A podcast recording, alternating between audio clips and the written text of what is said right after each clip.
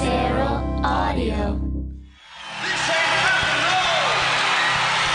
This is jam. Hey, what's up, man? It's fucking Steve here, man. Go get some fucking rock and fucking roll records playing your fucking Steve, eardrums. You're What? not fooling anybody.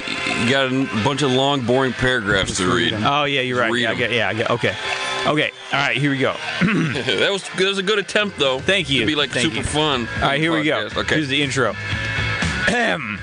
the year is 2017. Summer is over. Summer has not even begun. America is buried under a blitzkrieg of executive orders. The government seeks to control the populace through fear, division, and misinformation. But something stands in their way. No authority has yet devised a battle plan for the annexation of the human spirit. That doesn't mean they won't try, though. And with every other demographic already under attack, how long can it be before the current administration tries to crush rock and roll, the ultimate expression of rebellion for white men ages 35 to 75? The gears of tyranny grind on, gentlemen. So last summer, when I was researching the George Orwell episode, uh, I found a few concept albums that were straight up just based on the book 1984. Like literal Orwell music wasn't really what I was going for there. There was quite a bit of it though, uh, and we're listening right now to uh, the first ever 1984 concept album, uh, which was David Bowie's Diamond Dogs from 1974. Uh, originally, He was he wanted getting that- ready. Ten yeah. years early. Yeah, ex- he's ahead of his time again. Uh, he wanted to do a full-fledged stage musical version of 1984. Because he's kind of boring deep down. Yes, a com- it it was supposed to be an album and a film project, like multimedia extravaganza type thing. Uh, but Orwell's widow would not grant him the rights to do it. So the Diamond Dogs album has the songs that survived, uh, even though it has a few good songs. It's one of his weakest, like classic era efforts. So even if he had finished this as a rock opera, it might have been a major flop. I want to tell a fun story about the Diamond Dogs album cover. Please do. It was a gatefold, and the top half of David Bowie was David Bowie. The bottom half of David Bowie was a dog. The original cover, you could see the dog's dick. But because you could see David Bowie, people got freaked out, like, oh shit, David Bowie's dick's on that album cover. So they uh, pulled it back. They didn't let it out. But a few got out, and they're super valuable. One just sold on eBay for 3,500 bucks. I uh, I went and checked my album. My down, down dogs don't have a dick. Mine also does not have a dick. Uh, I'm sorry, guys. You could have struck it rich there. Yep. A couple dickless diamond dogs over here. Now, if you're going to write a rock opera, you, you, if you're going to write a big, overblown rock opera concept album, most often it's going to be set in a dystopian future in which rock and roll has been outlawed. And uh, today in the studio with us, we have uh, a man who is. Who actually works in this genre? Uh, friend of the podcast in town from New York City, uh, Mr. Tony Zarrett. Welcome back to the studio, Yeah, Tony welcome Zarrett. back to the podcast. Well, it's great to be here. you know, uh, a lot of people tell me I look like Ed Sheeran had a baby. It's not the stand-up stage. Oh, it's a sorry. podcast. The Yeah. jokes Nobody at can home. Can't you see what I this is- look they don't like? know Yeah, what they this do isn't a with visual medium. Oh, It's a good joke though. thank you very Yeah. much. them. It's true. All right. It's hilarious. So Tony, a few years back, you uh, you actually wrote a rock opera for channel or a show for Channel 101 New York called Roboticus, uh, and it was set in a dystopian future in which rock and roll has been outlawed. Uh, and all four of us were in some way involved in it, although I don't remember how. I only know that I played the shirtless drummer. Yeah, I made it with him. Okay. And also, So I, you- I just made it for regular Channel 101, but it wasn't. Yeah, it didn't really- get in. didn't really- but uh, it did good. get into Channel 101 Yeah. New York. Yes, and it won. Uh, No, it didn't win. yeah, won be- best music. It's not a category, but thank you. Anyway, let's move on. Two. Uh, JD and I were merely talent. Anyway, go ahead. Anyway, so I I got to thinking like, how did that get to be the cliche? Like, I can think of two or three rock operas that were set in a dystopian future in which rock and roll has been outlawed, just off the top of my head. But there had to be more because like cliches become cliches through uninspired repetition. So I did some digging and I started to wonder like, can I get a top 10 for an episode out of this? Are there really enough actual real life examples of dystopian futures in which rock and roll has been outlawed? Well, I am pleased to announce that the answer is close enough. Welcome to a little genre that I like to call dystopian future in which rock and roll has been outlawed. Yes, it's a one word noun with no spaces.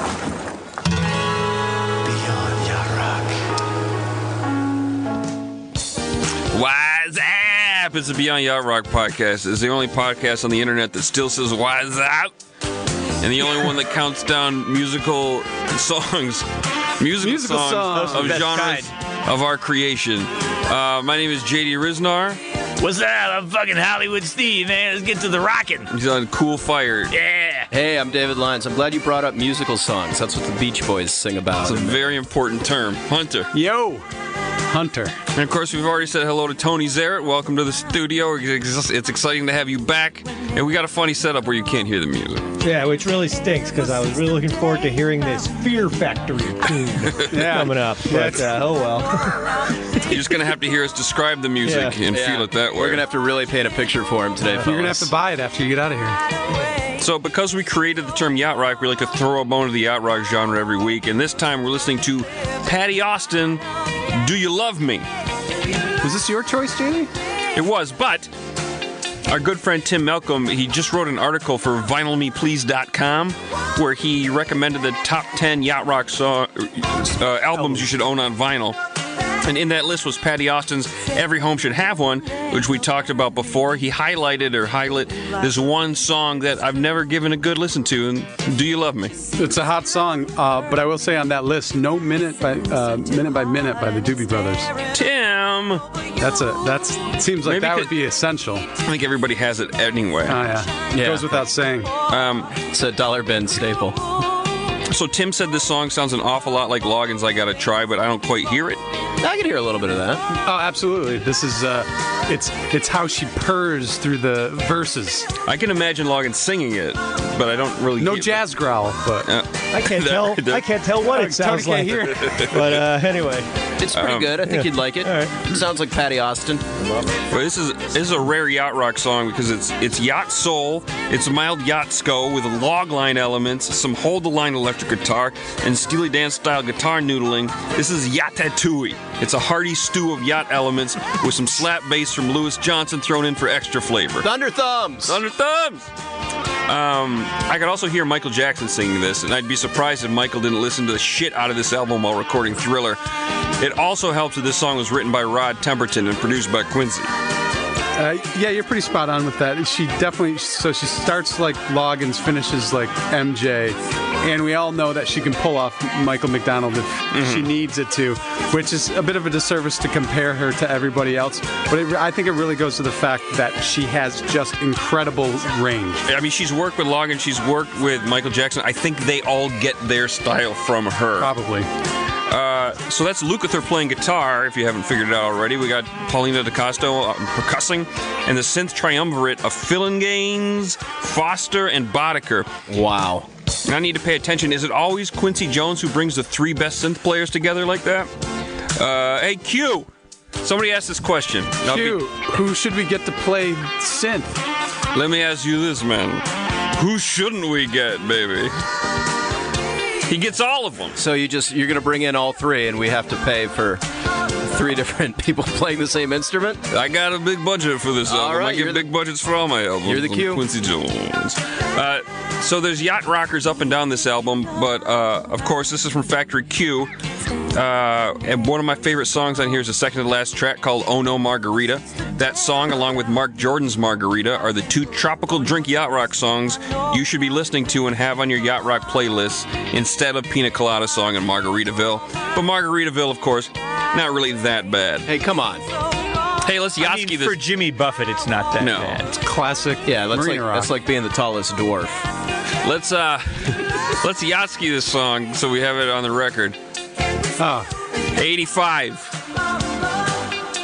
85 for am I me. am I next? Yeah. Um, I'm gonna give it a 73. Wow. Stop saying wow. Wow. You're, just, 82 for me. I think JD's uh, just a little bit high. I'll go 82. you are you low because it's a little too dancey, a little too disco? Disco, but Yeah. it's 73 isn't it's, a not fine a bad number, yeah. It's too dancey, too hot. 87. All right, human calculator Tony Zarrett, what's the average? Well, I'll give you my rating on the ASCII scale. I gotta say zero. no drums, no percussion, no singing. I'm sorry, I haven't heard anything that sounds less like yacht rock before. and again, the bid is Tony. He I do not have headphones on. cannot hear them. Can't hear the music. I didn't. Uh, yeah. That deserves a wow.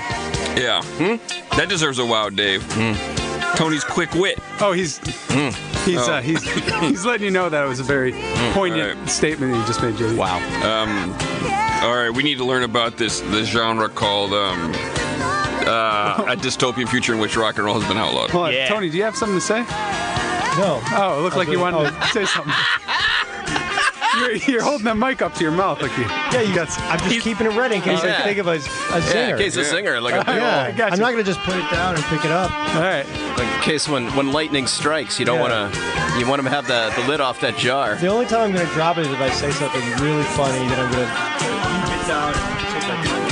He said he said uh, drop it down and stick his And tongue then out. I dropped it down Yeah. and stuck my tongue out. And then you couldn't. you hear couldn't hear him. Okay, But once again, Oh, Tony, yeah. it's so Him. hard. He just yeah. got it. He's not getting a, it. He's not a getting it. visual medium. All right. oh Steve, take us to a terrible future. All right. Uh, so it's not difficult at all to find songs or concept albums that are set in a dystopian future. There's tons of that stuff. The hard part of this genre is determining whether in this dystopian future rock and roll has in fact been outlawed. Uh, I read a lot of concept album plot summaries just looking for evidence. Some of them were indeterminate, like, for example, everything Janelle Monet has ever recorded. It's all set in a dystopian future, but I could not figure out the government's stance on rock and roll or even futuristic R&B one way or the other because it's not central to the plot of what's happening. Janelle Monet, really? Yeah, uh, yeah. every- It's like she's playing an android character running around a futuristic dystopia. Oh. Is it Ah. her eccentric hairstyle? It's like a it's supposed to be a future hairstyle. Maybe. All I don't know. right. It's it's, it's it's it's a lot of stuff. It's a lot of stuff happening there. But in all that stuff, doesn't say about music one way or the other. Uh, so right now we're listening to a track from Fear Factory's 1998 album Obsolete, which has a classic dystopian future plot. See, the machines have taken over, mankind is now obsolete, until the hero Edge Crusher breaks out of jail to lead the revolution. He's chased by the members of the Securitron and their robots. He shows up at an anti-war protest that the Securitron breaks up, and he's recaptured, I think. But it's impossible to tell if rock and roll has been outlawed, uh, since this is a somewhat mechanical sounding industrial metal band. That's the conflict in the plot, not the. It's, it's man versus machine. So this requires us to answer the biggest question facing humanity as we rush towards singularity. If robots make rock and roll music, is it still rock and roll? If yes, we have a mystery with this song, and if no, uh, and only man can create rock and roll, I would say rock and roll is by default outlawed in this song. All right, well, it- that's a reasonable argument. Thank you very much. I, I would argue on the side of if drum machines have no soul, a robot can't make rock and roll. I think you need a human. I just don't think you can separate it that much. I would say that in any police state, a free ex- uh, form of expression would be outlawed in general. Uh, like, for instance, in Roboticus, rock music wasn't necessarily forbidden, uh, but free freeform rocking out was. you Yeah. see. Uh, it, had, it had to be state approved and controlled. So, in a larger construct, I would say that in essence, it would be barred. Barred rock. I just want to say I, I do have headphones on and I can Eh, we found headphones. I can hear the got- Fear Factory song. and it- Are you uh, mono or stereo over there? I'm just in one ear, and uh, you know they say this is a visual medium, but uh, I've heard I that a think couple it's times. even less interesting to just be discussing mono or stereo. So let's just keep Ah, I it love rolling it. along. He knows, he knows how to do the fucking podcast. Not Yeah. you, Dave. Still haven't figured it out. All right. Uh, Wow. Uh, See, Steve, anyway, too many too many artists don't make clear all the rules and regulations in their totalitarian dystopias. You need a, con- a companion volume to the albums or something. But I think i- it sounds like there's more evidence for this song uh, belonging to this genre than not. If we had, if somebody put a gun to our heads, What is if the Securitron put a gun to our heads, we would say it probably is Absolutely. dystopian future in which rock and roll has been outlawed. I don't even need a gun to my head. listen, when I'm president, Steve, I'm going to make everything clear. I'm going to sign an executive order stating that any band, past or present, that has recorded a concept album in the dystopian future must release to the public whether or not rock and roll is outlawed on that I- album. That's a great platform plank. Yes, yes, I now will require a sticker to be placed on the front of albums that reads "Dystopian Future: colon, Rock and Roll Outlawed" or "Dystopian Future: co- uh, colon, Rock and Roll Allowed." And any band failing to do this on their releases or back catalog releases, uh, all revenues from those unlabeled albums will be taxed at 100% and given back to the American people. Oh, that's great. And for the record, Steve, uh, would you like to give us bullet points of this genre? It's pretty clear, but just like some quick bullet points to recap. Well, basically, the only criteria I had for belonging to this genre is A, the song or the concept work from which it is taken has to be set in a dystopian future. and B, I Okay. had to be able to tell from, s- I had to be able to reasonably assume, if it wasn't outright stated, that rock and roll has indeed been outlawed in this future dystopia. All right, so uh, because this is a lyrically based genre, this is what I like about this playlist. Like you'd think that they all sound the same, like they're all prog, stupid prog rock bands, but Steve, Only some of it is stupid. Yeah, Yeah, prog you rock think they're band. stupid. Yeah. we think it all be, but Steve's done a pretty good Some job of it's digging prog. up. Some of it is stupid music of other Yeah, genres. Yeah, exactly. It's, it's, it's, some's prog.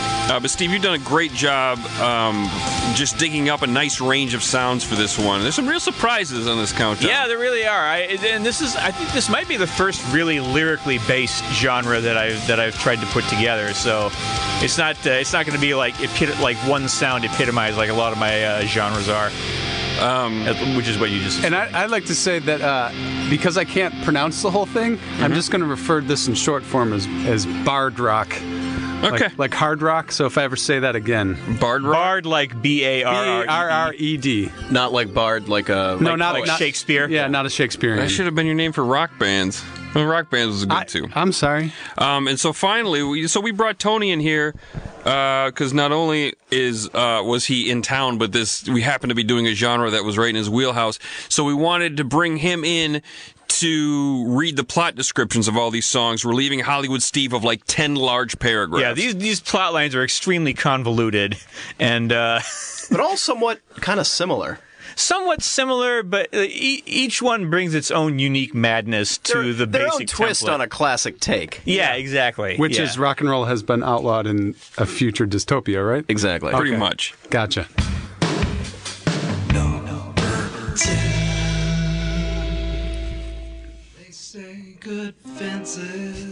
All right, guys. This is Shooter Jennings Ooh. with the song Wake Up. Uh, Oh, you mean wake up? Yes. There's an exclamation mark, subtitle Sheeple. It's not really a subtitle Sheeple, it's, but that's the an sentiment. implied subtitle. Yeah. Yeah, it's, it's the the reason I put this song in here.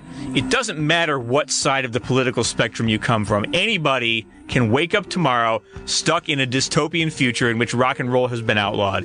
Even outlaw country scion Shooter Jennings, who has appeared multiple times on the Alex Jones Conspiracy Hour, which I assume is the name of the show. I don't know. Is that It's called InfoWars because they are waging war on accurate information. There's a spin off show called uh, Live with the Non Existent fact, fact Filter Between David Lyon's Mind and Mouth. That sounds exactly right to me. It could also be Prison Planet too. That's their other thing, and uh, which I assume is a failed concept album title. The band Clutch has a song about a prison planet. Oh, Should've I think put a- I think I may have heard that It's a great one. song. All right, Tony, I'm going to throw it to you right now and explain explain this the, the album that this comes from. So this song is from a concept album called Black Ribbons. Uh, It came out in 2010. And here's the plot, okay? The government is about to take over the free public airwaves of radio and censor all the content it deems inappropriate. So, I already do. yeah, so just basically, well, It's the FTC. Yeah, they should have called it the FCC. Or- well, SEC. let me say so show you why this is Okay, so tell me crazy. why it's all right, different. because this is a world where the radio stations are actually owned by the government instead of by iconoclastic outsiders like Clear Channel Media and iHeartRadio. It's it's just the That's same who own thing. them now. Same thing, yeah. that was my that was my Oh. bit. Thank you. corporate radio bit. Because it was too subtle, I thought it was. Taking, taking the piss out of corporate radio. Well, I I thought it like was. bits that just sound like mistakes. Yeah. Oh, then you Right. Well, That's that's right. you We've put been working Dave on with the Dave for podcast. a really long time. Well, I get I deal with that a lot. I sort of dry irony. Some people just get mad and think they're serious. I get I do a lot of memes on Reddit, and people uh, just call me autistic because they don't get the irony. And so I I two or three times a day. So I I understand. Anyway, let's carry it. So basically, the album is narrated uh, narrated by a DJ named Will O the Wisp, voiced by horror author Stephen King. God. Oh, they really, they really got the talent. that guy's known for his good talking. and uh, he's using his last hour on the air before the takeover to play the music of the band Hierophant, which is what Shooter Jennings named his backing band for the album. And uh, if you think this sounds far-fetched, listen to this, okay? Jennings and the band were going to perform the album live during a release party at the Viper Room in Los Angeles on March 3rd, 2010, but they had to cancel it due to what I'm sure was a ban by the government, although the official reason given was lack of interest. so, What a dumb plot. I listen. I listened to a few more of the songs, and uh, some of them are, are clearly not uh, written for the uh, concept. They're just songs that Shooter Jennings happened to have in his back pocket. well, when you're as prolific as Shooter Jennings, Yeah. you gotta Yeah. don't want to He's leave fair- any he gems Has fairly, on the ground. he has a, a He fair is- number he of is known. releases. I, I was familiar with his name, and not just because of who his dad was. Yeah, yeah, he's he's Waylon Jennings' son, of course, and and uh, Shooter's actual first name is Waylon. So at some point, for some reason, somebody decided to nickname him Shooter, which maybe it sounds like a cowboy shooting a gun thing, but in in, in most people's worlds, that's the kind of name where your dumbass friends are going to tell a hilarious origin story to embarrass you in front of women. Well, he uh, shooter named uh, nicknamed his son Blackjack Jennings, so I think the stupid nickname is hereditary. I, I I'm was going to gonna name my kid Blackjack Jennings now. just drop Huey. Your name's Blackjack Jennings. You can do that. You can give your kid any last name you want. Absolutely. Um, so I was in the Apple Store the other day, speaking of dumb kid's name, and this thirty-something hipster turned his head and desperately yelled, "Doctor, doctor!" and I was like, "Is this a, is this a medical emergency?" And then like. I was really thrown. Like, is this guy needs a doctor? And then a four-year-old boy runs up to him. He named his son Doctor. I wonder if his middle name was Dre. Oh, Jesus! I thought I thought you, the story was going to go. He was going to sing uh, "Bad Case of Loving You." My point is, government, leave rock and roll alone. You need to ban white people from naming their kids. And I'm a guy who named their kids Junior and Lady Junior. Uh, anything else on this one, guys? Uh, uh, Shooter's first album came out in 2005. It was titled "Put the O Back in Country." It's a it's a, uh cunt joke. Uh, and uh, he's uh, he's recorded pretty steadily, fairly prolifically since then. But uh, so far, he hasn't quite achieved the prominence of Hank Williams III. If you're gonna if you're gonna put those country kids uh, in competition with one another, Well, maybe Blackjack will uh, come in. With I got high hopes Hank for Williams Blackjack III, Jennings. because it's the third one that really. Yeah, Just hope rock and roll isn't banned, so he has a shot. Good thing he's a country artist. What if he thought? What? What if he thought too much country was about math, and he named it "Put the RY Back in Country"? Wait, hold on. Sorry, it was about the last thing. yeah. count. Okay. All right. Uh, that's good. I like it. All right, this is Nine Inch Nails with Survivalism. uh, from the album Year Zero. Uh, Trent Reznor's been recording his Nine Inch Nails since 1989. He's done the vast majority of that work well after he became uh, a, an alt rock star with 1994's The Downward Spiral album. Uh, so in 2007, after the mainstream had largely stopped paying attention to him, he recorded a dystopian future in which rock and roll has been outlawed concept album called Year Zero. Uh, and this is the first single off of it. So, uh, Tony, I'm going to throw it to you for the plot. Here's the plot of Year Zero, and there's a lot of very specific dates referenced here. Oh, so that's how you know it's history. Yeah, it's uh, basically it's set in the year 2022, That makes Coming up, sense. coming which is up. now year zero, according to the new totalitarian U.S. government, which seized power following a dirty bomb detonated in Hollywood in 2009 during the Grammys, which, uh, knowing what we know now, would have resulted in the premature death of Amy Winehouse. The U.S. is now a Christian fundamentalist theocracy in which rock and roll has been outlawed. Also, a chemical called Pearpin is distributed through the water supply that keeps the population apathetic. And uh, this, of course, is based on how we currently have a mind control drug, drug in our water called fluoride. Uh, Hey, lay, lay off the info wars. Okay. They're fighting war. Well, listen, ever since I heard about this, I've stopped drinking tap water, and just to be safe, I've also stopped washing uh, my uh, ass. It's the easiest way to deliver my Fluoride. That's- Floyd Gertz- Yeah, yeah, so your not, butthole. not worth the risk. Yeah. Uh, anyway, a pair of enormous spectral arms called the Presence come down out of the sky. The Presence says that if humans don't fix themselves, we'll wipe this place clean. Like an ass. Yes, but no. If you if you watched it, if you will. yeah. Uh, but no one heeds its warning, and the human race is extinguished on February 10th, which ironically is the birthday of. Does anyone want to guess? I have I have two guesses. Go ahead. Alan Hale Sr., the father of Skipper from Gilligan's Island. No, Trent Reznor. Peter Allen. You're all wrong. It's Laura Dern. and go to famousbirthdays.org. To see For an more entire info, list yeah. of celebrities. Of That's other where I people. went to find Peter Allen and Alan Hale Sr. I was focusing on the A's. Anyway, there's also a lot of uh, Vine stars that record Ah, now. That's good. Wow, star pack day. So that that really there is only the beginning of the Year Zero project. Uh, the album was only one part of it. Uh, there was also a remix album and accompanying alternate reality game, which is something I assume the kids today are familiar with because I'm not sure what playing it entails. It entails a video game that is not fun. Oh, okay. All right, that sounds about right. Uh, there was also a potential film or TV adaptation in the works that never ended up happening. I assume it still could. If anybody's out there, Hollywood, there's a wealth of story material. I feel like a lot of waiting these are for going to be, be that have that same story. There was a movie and book and play deal, Yeah. but Yeah. it didn't happen. Yeah, he just for some never reason. got around to, to making it. A lot of multimedia Something about extravaganzas in the something works about here. investors not wanting to have any. Couldn't Uh, get the money. It was weird. Gover- the government's banned terrible ideas. Uh. I mean, they'll call it lack of interest, but you know what it is. yeah.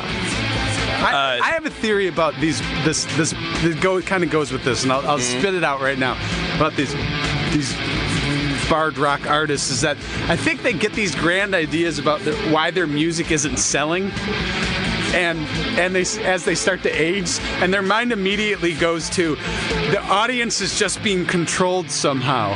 that if only I can break through, It can't be me, it's them. it's, it has to be that. It has to be the record companies. Has to be the government. Has to be something else. It can't just be my music. Because if you look at all these, these usually come towards the tail end of all their careers. Anyways, sorry. That's my theory on these. So with all that, yeah, that's. Uh, I think if we go through one by one, we'll probably be like. There's very few artists who were really in their primes when they did these. Absolutely not. nobody's nobody's restricting their sound. Uh, so, in addition to all that other shit, uh, there was also a big promo campaign interwoven with the alternate reality game. Uh, they set up fake government websites. Uh, they cooked up a bunch of, according to Wikipedia, phone numbers, emails, videos, MP3s, murals, and other media uh, that would reveal Jesus. clues as to how to stop the government. Create that Uh, buzz. We need that now, Trent. Yeah, uh, Cooked really. up phone numbers? Yes, I got like like, you had to six, call. six, six, six, six, six, six. Wow. You call him up and go, hey, this is Trent Reznor dialing Nine Inch Nail song. Here's uh, Closer. And that's basically what they did. Is he used this as a way to leak a new song from the album next? Like, uh, he played a show in Lisbon, Portugal, and left a flash drive in the bathroom stall, and it contained a new song uh, from the, uh, the the album that hadn't been released yet. Did he do that on purpose? Yes, It's all. Okay. it was part of the game. It was part of the alternate Okay. reality game. Because you don't you don't accidentally leave your flash drive next to the shitter. All alt advertising. It's all because it's all because they just can't. The record companies aren't selling their shit anymore. There was another stunt where he held a fake meeting of the alternate reality game's Art is Resistance underground group. Uh, real people showed up and they got cell phones that told them where to go for what turned out to be a surprise Nine Inch Nails concert, which was then in turn broken up by a fake SWAT team. Uh, given that this all takes place in 2007 or 2008, this is actually super sad. Yeah, It's I like- don't know what to make of all this. Yeah. It's got to be It's like, hey, look at me. I'm an irrelevant rock star you were crazy about 20 years ago. Let me take you on a treasure hunt for new music I made this year. There might be a good chance. Our uh, it's a engineer- scary treasure hunt. Dustin, did you go to this? Maybe. Oh, he didn't You guys, you guys know how uh, like artists now will get together and have like their Back to the Future art show or their Ghostbusters art show or something like that. They're real popular for people to get together and sell those stuff. Uh, one of my friends and I decided it'd be great if we planned an art heist, kind of like the SWAT team busting in from the ceiling, and like like 17 seconds, like real amped up. But the whole bit was we like stop and like this is all fucking garbage. Let's get out of here. Hey, that old pranking Dave from high school Uh-huh. he describes is not stopped. yeah, still, still got it. Yeah. I'm gonna close with a little. I'm not gonna read this whole thing. It's fucking too much. I'll just read a tiny bit of Trent Reznor's uh, concept for Year Zero. He says, "This record began as an experiment with noise on a laptop in a bus on tour somewhere. That sound led to a daydream about the end of the world. That daydream stuck with me, and over time, revealed itself to be much more." God, what I wouldn't do for a million dollars in the bank and like a sense of grandeur. And a laptop. Yeah. I like Trent Reznor, but yeah, you know, your audience just got older. It wasn't the government. Yeah. Yeah, but it's it's their fault they weren't into him anymore.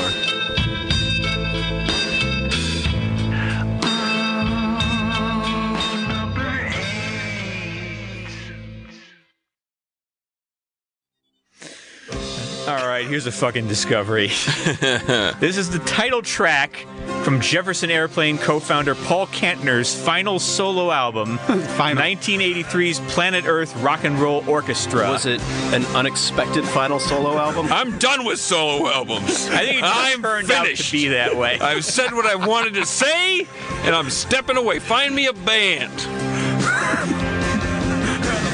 So, Planet Earth Rock and Roll Orchestra was the nick. Originally, the, that phrase was the nickname for the group of San Francisco psychedelic hippie musicians who played yacht rock style on all each other's records. Not yacht Oh, rock Uh, don't music. say not rock music. The incestuous in, in the style. style of the the, the Southern Session California style. studio Yeah. clicks. Careful. Yeah. Yeah, yeah. So I, I phrase that better. Grateful Uh, Dead is yacht rock. Yeah, they the, said the so. internet might burn. Our internet might burn. Oh boy. Uh, so Paul had already written a sci-fi concept album in 1970 called Blows Against the Empire, where the plot revolved around a band based on him and his friends stealing a government starship. Yes, that was the genesis of the Jefferson Starship name. uh, to go start a hippie rock commune on a fresh new planet. And that album was actually nominated for a Hugo Award, which are the Sci Fi Awards, for Best Dramatic Presentation. Hey, boy, that, that would not go well. Hey, let's go to another planet. We'll survive on peace and love. And they got the spaceship, and they all asphyxiate right away. What's it, what's Because this they're spaceship hippies. made out of? Out of mud. and love. It's the stuff we had It lying runs on around. peace, man. and weed. God, I can't believe this loser only got a Hugo Award instead of a Channing New York Award for Best Music. Oh, now, this was only nominated. You won. right. Uh, so that's the, that's the genesis. So, s- s- 13 years after that album, Paul decided to write a sequel. This time about a different band, also based on him and his friends, who are also called the Planet Earth Rock and Roll Orchestra. Uh, it's supposed to be a sequel to the first. It's subtitled "The Empire Blows Back," which is also going to be the title of my first deep sex tape. And that album was this. this First, yeah. it's already out. Oh, it's shit. called Steve Fucks a Girl, and I put it out uh, like a couple years Steve ago. fucks a girl and he likes it. no, it's You just get a called- cake hunt. yeah. Steve Fucks a Girl. It's out. So it's the name of your second leak sex tape. Okay. All right. Good. Oh, and good. the Empire blows back. yes. Who's the Empire? I don't know. Okay, it's gonna be a weird. tape Hasn't then. been cast yet. Oh, It's getting blown by a chick in a Darth Vader mask. Oh, that's a good idea. Uh, the umpire blows back would probably be about a poorly called Cubs game. Am I right, Steve? Yeah. Okay, sorry. You That- that gotta, was you really gotta get dumb. the strike No, it's zone good. set. for Okay, the thank you Cubs. so much. it's Steve. So- Steve's birthday. Or This, when uh, we're recording this. This album was supposed to be a musical companion to the novel that explained the whole story, but uh, it wasn't finished in time for the record release, so Paul just wrote up an insert for the album. But uh, Tony, uh, I'm going to throw the, the plot line of the novel to you now. Yes. Okay. So uh, the story is that a rock band develops telepathic amplification technology, and the U.S. government tries to steal it to use in the Cold War. There was a thing in 1983, Cold War. The band flees to the Australian outback and uh, joins a secret self sufficient commune of 1,500 people. But the government tracks them down, so the telepathic children form a telepathic shield around the commune, As one does. and everybody somehow escapes into outer space. Once again, Now, taking a rocket to form a, uh, to form a commune on a new Now, planet. Steve mentioned uh, uh, the novel. Um, now, the thing is, in this case, Paul Kantner actually did write the entire novel. It's 500. Oh, did finish it. Yes, it's 500 pages long, and he published it on uh, his website. Hmm. uh, would you guys mind if I read you just the opening paragraph? Please do. Okay. Uh, uh, And, and you know why it, you know it's a sci-fi novel is because it was a self-sufficient commune. Yes. you need a banker. Oh, You need a banker. Here is the beginning of the excerpt from the beginning, very beginning of the novel. This is the first line. Billy Horn lifted the arm off of the record mid-track with an audible scratch. The cathedral-like rock and roll that rang the walls echoed, then disappeared, sucked into a silence that filled the room like a sponge. Billy picked up a black Fender Stratocaster and plugged it into a Mesa Boogie amplifier. Paul Kantner uses Fender Stratocasters and makes the boogie amplifiers exclusively. He switched the amp on, and as it warmed, he picked up the TV remote control and brought the set to life. That's spelled V V V Z Z H H T T T. He switched channels. And this last next one is shorter. He only puts one T at the end of V V V Z Z H H T. And then there's a quick one, which is V V V Z Z H T. Just uh, yeah, not the last one had two H's. This one only has one H and one T. Nothing satisfied. Thirty channels and nothing. Thirty channels and nothing fucking on. Billy remarked caustically. Listen, you had me at audible scratch. yeah, it's that's a, that's a comedy noise. here's, here's the thing. Tony was looking up the illustrations that Paul Kantner He did. self-illustrated his the novel. own illustrations, and we couldn't stop laughing because they looked like they were fucking done by Beavis and Butthead. So it's I, like a dude busting through a window, and the guy's got uh, like a katana, katana blade and a poster of a tiger on his bedroom wall. He's holding the guitar with a little doobie.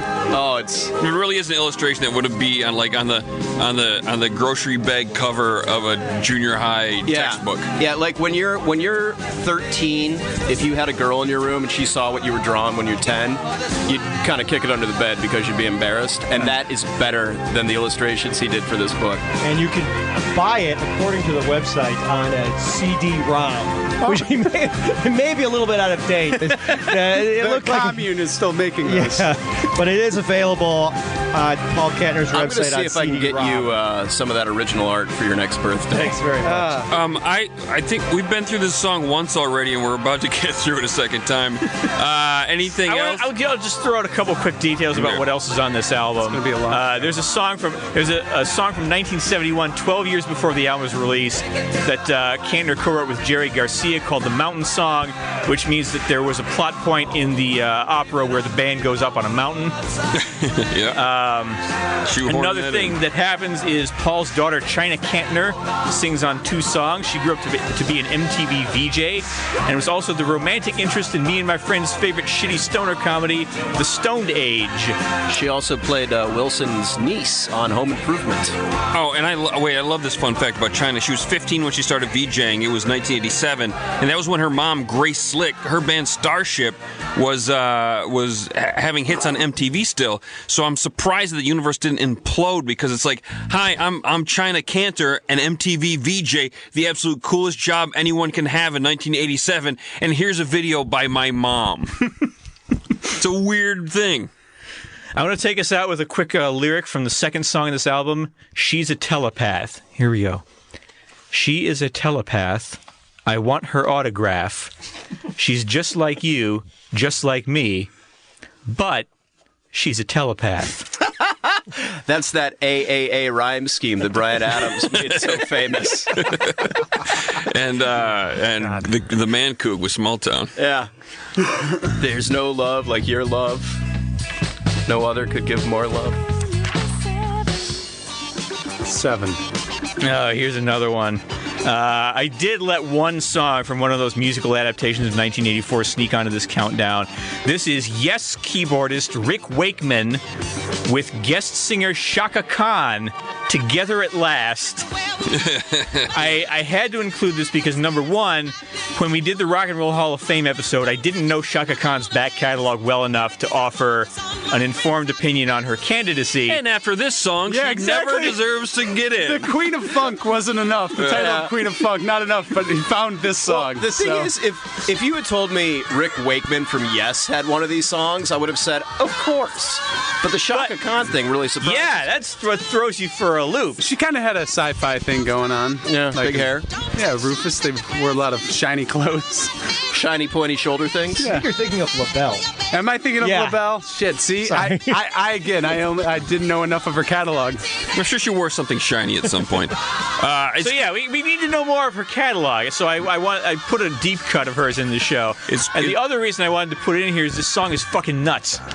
yeah, it was great to hear Shaka Khan and, and not just another song by a long-haired white dude. And I imagine her walking into the studio, looking at the lyrics and being a good sport about this dorky nonsense she has to like, sing about. all right. If you listen closely to the lyrics of the song, you'll notice uh, the line she delivers with the most emotion is, "I'd love to know what it means." yeah, she has a career at this point. Yeah. she has no idea what these guys are this paranoid was, assholes. this are was talking during her prime, not during Rick, Rick Wakeman's prime, but it was during Shaka Khan's Yes. prime. Now, what's this guy? He's a legend. He's like, he's a, is he? Because this is, In Prague circles, Rick Wakeman is about. a Yeah, legend. absolutely. just go, Shaka. Just go. Ah, jeez. All right. So, if this album is based on Orwell's actual 1984, can we say truly that rock and roll has been outlawed? I mean, after all, the government in that book did compose songs for the entertainment of the proles, even if it was written before rock and roll existed. So, we can't definitively say based on Rick Wakeman's treatment, but.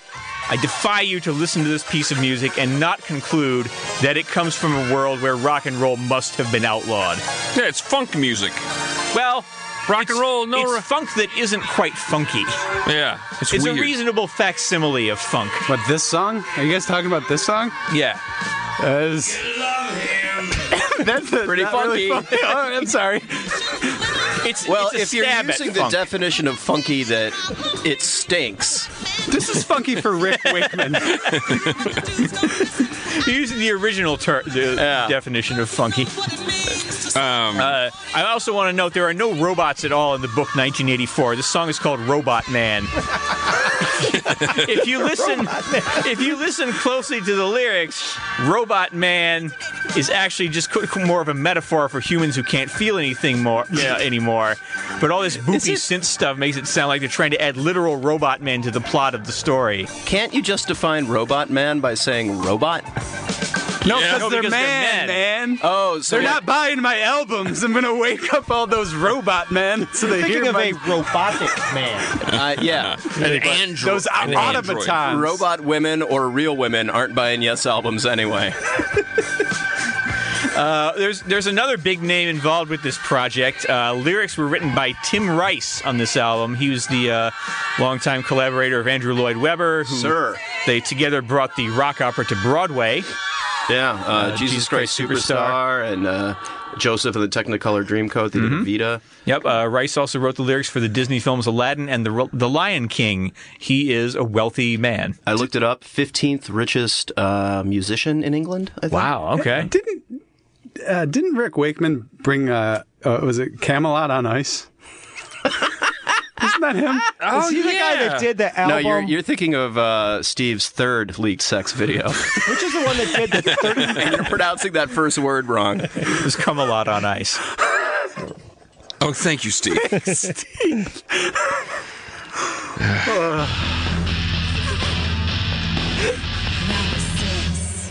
You think I'm not going to hype the title of my own sex video, Hunter? I I got to get it out there. Gotta get those Stick in clicks. people's heads. Is it okay if I wish you a happy birthday? Yeah. On happy birthday. you already Thank did. you. You already I know, but, it, but I feel like we glossed We're over to taking get a to the moment here now, robot men. a lot to say about Robot Man. Yeah. And uh, yeah, uh, it's a, it's a perfect genre to do on my birthday because Absolutely. it's amazing. Uh, here is Deltron 3030 with the song Positive Contact. This song, or I I should say this album, Deltron 3030, is set in a dystopian future in which rap has been outlawed. And rap, of course, counts as rock and roll because there are rappers in the Rock and Roll Hall of Fame. Uh, this is the project that revived Del the Funky Homo Sapiens' career in the l- l- late 90s. Uh, it helped bring weird underground hip hop back to prominence after the uh, the gangsta trend started to play itself out. But here's an argument: in a world where rap is outlawed, wouldn't a group of people still performing rap in a way be gangsta? Oh, absolutely! They're keeping they're keeping the street level vibe of the music, just in an intergalactic kind of sense. Can't escape gangster rap. You know, I think Del the Funky Hopeless Homo Sapien is uh, becoming the new Sammy Hagar of our podcast. He's been this You is think his- he's that Thank bad? God. hey, Fuck you. Hagar's awesome. He is He's, awesome. this is uh, Solo, absolutely. this is his second show this season. hey, Del the Funky Homo Sapien. Yeah. that's the third time we've brought him. up. Third, Dave. third overall. Dave, second this this season. Okay, hey, you have a choice of two dudes giving you blowjobs. Okay. Like at the same time? I'll, No, I'll- no, Uh, yes, no. You have I'll to say choose- You yes. have to choose which dude. You've got uh, Sammy Hagar, but it's real toothy, or you got Jimmy Buffett, but it's smooth and wonderful. Which- Hagar, 100%. Toothy Hagar? Yeah. Okay. Buffett will put a finger in your ass. It's true. He wrote a song about it. Yeah. No, he knows. He knows how I feel. He wrote a, car- his entire catalog is about putting a finger in your Yeah, ass. finger in the wet spot. I think. Yeah, right. Or No, I- I'd, I'd sooner get a couple shovels and a flashlight and see what Peter Allen's up to.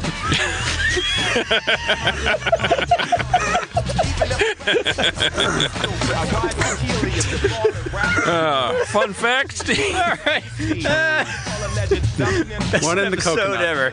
Uh, so, in addition to Dell, Deltron 3030 includes producer Dan the Automator, who oversaw a lot of interesting uh, underground hip hop projects in the late 90s, including Cool Keith's legendary Dr. Octagon album. Uh, they also have turntablist Kid Koala, and there's a vocal cameo by Blur singer Damon Albarn, foreshadowing his reteaming with Dell and Dan in the Gorillas.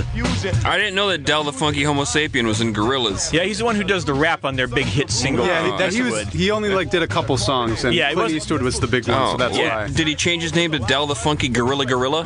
No, it was. That's a little binomial nomenclature joke for you Oh guys. yeah, it's yeah, was it it's a scientific Deltron term for it. 3000 or whatever? Didn't we just say it? I wasn't listening. I Don't worry about it. Cool. I, that was just a joke. was getting a bottle opener. Yeah. All right, we haven't been through the plot yet, Tony. Here's the plot. The plot of this album uh, is that it's the year 3030, and rap has been outlawed by the intergalactic. Yeah, rap. Now that's something. Intergalactic, evil intergalactic corporations that now rule the universe. But there is an underground subculture of interstellar rap battles. And Dell's character, Deltron Zero, goes to represent Earth and defeats all his rap battle opponents to become the Galactic Rhyme Federation champion. However, when Deltron returns to Earth, he is captured and his memory is wiped clean by the evil, corrupt corporations. And uh, I just want to be clear these are the evil corporations, not the good ones like Activision, who licensed this music for their game, Matt Hoffman's Pro BMX. I like the Galactic Rhyme Federation champion, the, the Griff, The GRF champ. the Griff. That story sounds like it uh, should be a movie called Eight Light Year.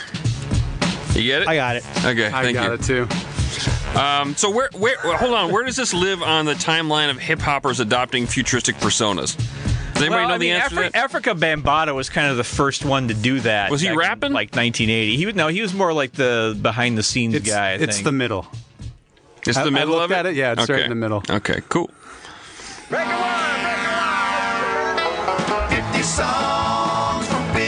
Hey Tony, this is when you're supposed to slap your knee. I'm looking up the lyrics to Lose Yourself to do a spoof of 8 Mile About Space. So you guys, I picked up the slack.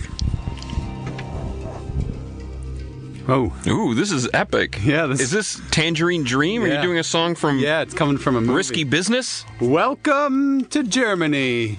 Uh, no. uh, so, almost 10 years ago, this will eventually come in. I had the greatest movie experience of my life when I went to the New Beverly Cinemas at midnight to finally catch a screening of the Vanilla Ice extravaganza, Cool as Ice. This is the title track, Cool as Ice, Everybody Get Loose, which everyone does, and everyone did at the New Beverly. It And- was wonderful. Yeah, and this is a movie about a world where rap should be outlawed.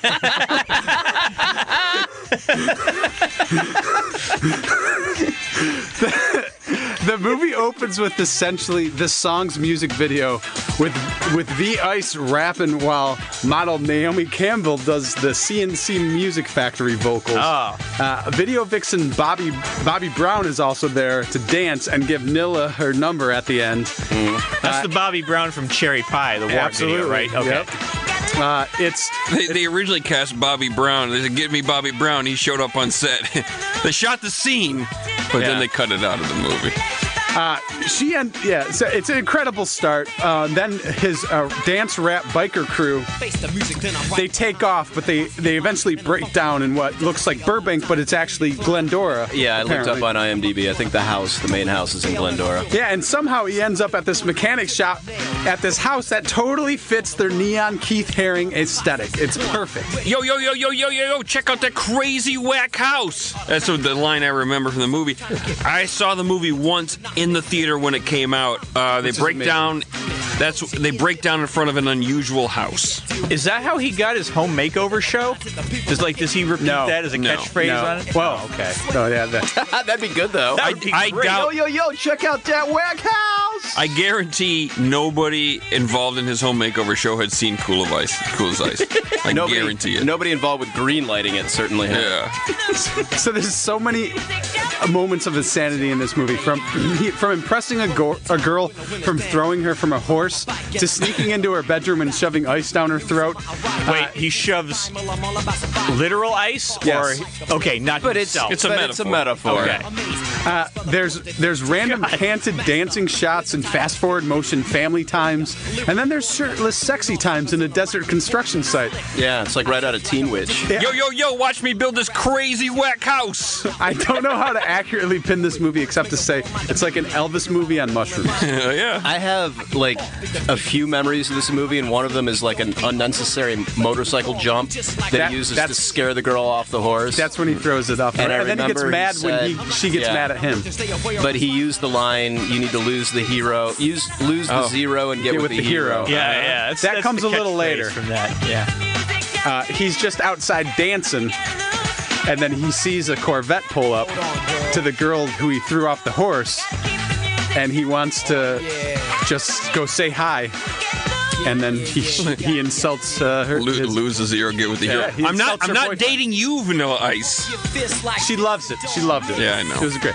Okay, so here's uh, some fun facts about this movie. Uh, it was clearly greenlit while Ice was hot, but by the time it was released, everybody hated him, and it grossed 1.2 million out of a Three, six three weeks had gone by. six million dollar budget.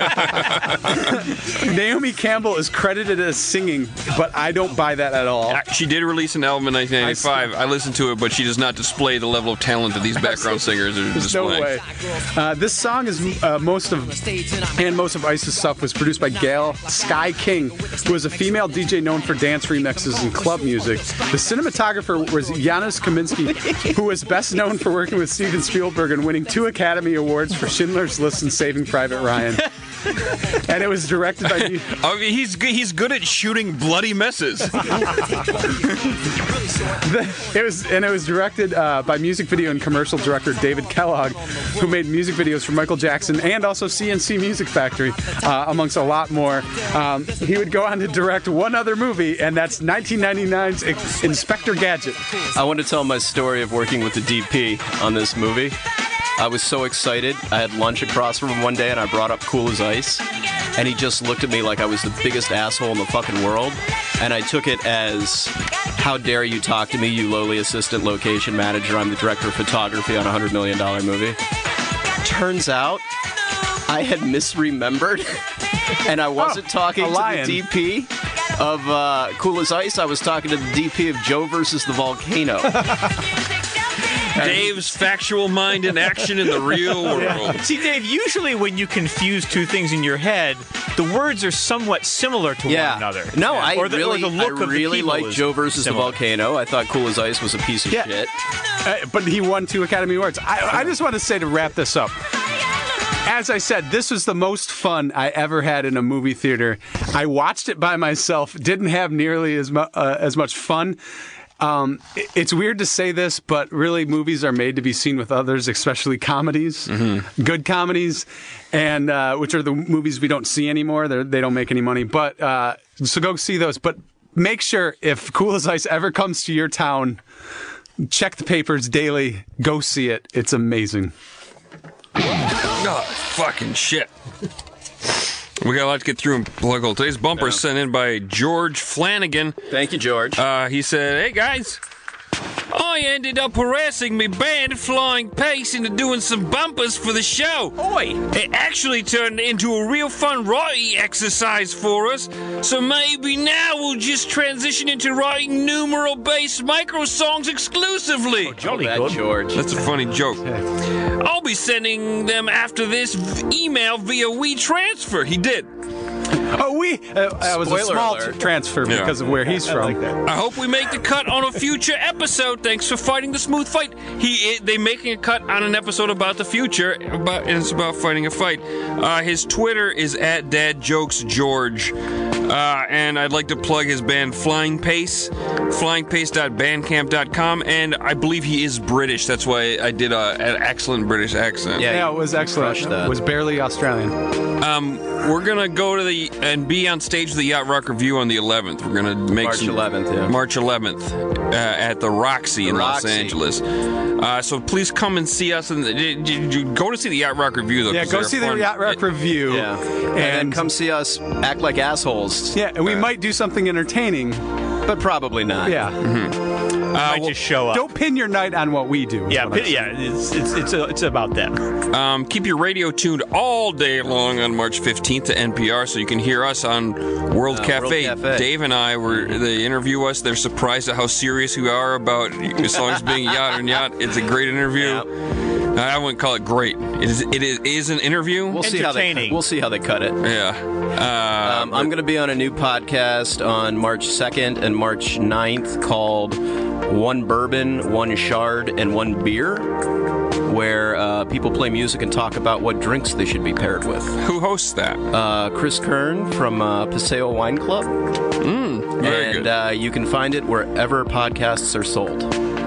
um, saying. The internet. go to yachtrock.com, check out our, our merch booth. You can buy t shirts, some Gene Mead buttons. I don't, hopefully, maybe we'll have some other stuff on by the time this airs, maybe Eh, not. maybe we'll do some tote bags. Wait, I think tote bags are next I in think line. tote bags are My the way to go. wife designed a really awesome Yeah. Mm-hmm. season one uh, design that you're all going to want to get. Yeah, it's great. Um, and uh, Eric Heelan, you go to Captain's blog, you see a, a piece by Eric Heelan, and it's probably it's probably pronounced something else. He told me how to pronounce it, and I feel like it's not Heelan, but Eric Heelan, he wrote a thing on art ro- arc rock, which is like Christian yacht rock, and it- it's legit. And he did a great job writing about it, and there's some great examples. So there's like a three part article about arc rock that you should check out if you love Jesus.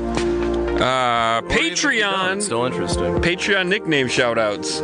JD, why don't you do the first two? I gave you I gave you a couple options. Okay. Um, okay, so either Chris Hunter or Chris, this guy can't. Oh, Chris, oh, Chris Hunter stir. Or Chris, this guy can't get enough Night Ranger stir. You didn't have to read both. I was giving you the option. Oh, I like Hunter stir. Like, th- That was my original one. Okay, so I'll just, uh, So do- do this next one. oh, yeah. John, hey, did you guys know my dad designed albums for the Beatles and Jimmy Buffett? Kosh. Yeah, there it is. We've gotten a million emails from this guy telling us his dad's design uh, album covers for the Beatles and Jimmy Buffett, and he's true, you very can proud look of it his up on dad. And Wikipedia. Yeah. congratulations, As he should be. And And Elder his alternate nickname is Dude Pubes. Yeah. Kosh. Yeah, dude, pubes, Kosh. Uh, how about uh, huh, I'll, I'll do the next one.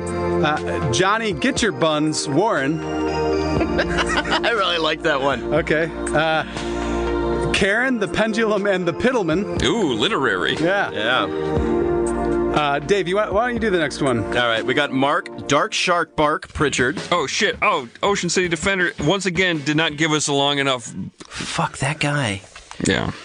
Um, we've got Lee Annually Ann. Well, I think her her her last name's not Ann, but in the but in our Patreon it was just Lee Ann, so her Oh, nickname yeah. is annually. Yeah, and, And then uh, we'll wrap it up with uh, old Timothy keeping him pregnant, Malcolm. For some reason, he's paying us to do a bunch of work for us. And uh, I'd also like to plug the uh, Tony Zarrett Hunter Stare rock opera Roboticus. Look for it at Channel 101 New York. Well, And I and I'd like to I'd like to say that I used exclusively B52 guitars. And Ra- BC Raven- Rich. BC Rich. What did I say? B52. B52. Oh no, my my amp. Was- I'm using a guitar now, exclusively. BC Rich Warlock guitar and uh, B52 Raven amplifiers, exclusively. It's my Raven amplifier.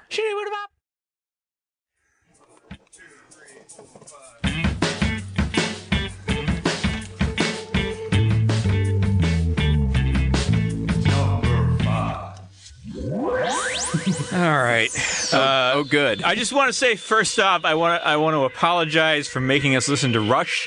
Can we rush through this one? I like probably. Rush. This is uh, I like Rush too. I like Rush. I don't like this song though. Yeah. Twenty one twelve. Yeah, is Yeah, hard to this get I is through. had- This is Yeah. a challenge. More moving about pictures. seven people here. years ago, I kind of had a change of heart on Rush, and I thought, I don't, I don't hate these guys. This is kind of interesting. I kind of dig this. This song's kind of making me change my mind back, though. there's a couple rocking sections of this song. Yeah, sure. It's, there's a couple rock There's a cou- sections in this 20 minute side long prog rock suite. There's a couple rocking sections in this in this song. this it's not song. a good defense of this song. So 2112 is one of the first songs that comes up when you're doing even basic research on what songs are true dystopian future in which rock and roll has been outlawed. It can't be avoided. If this is a world where rock and roll is outlawed, it appears that Russia is abiding by the law.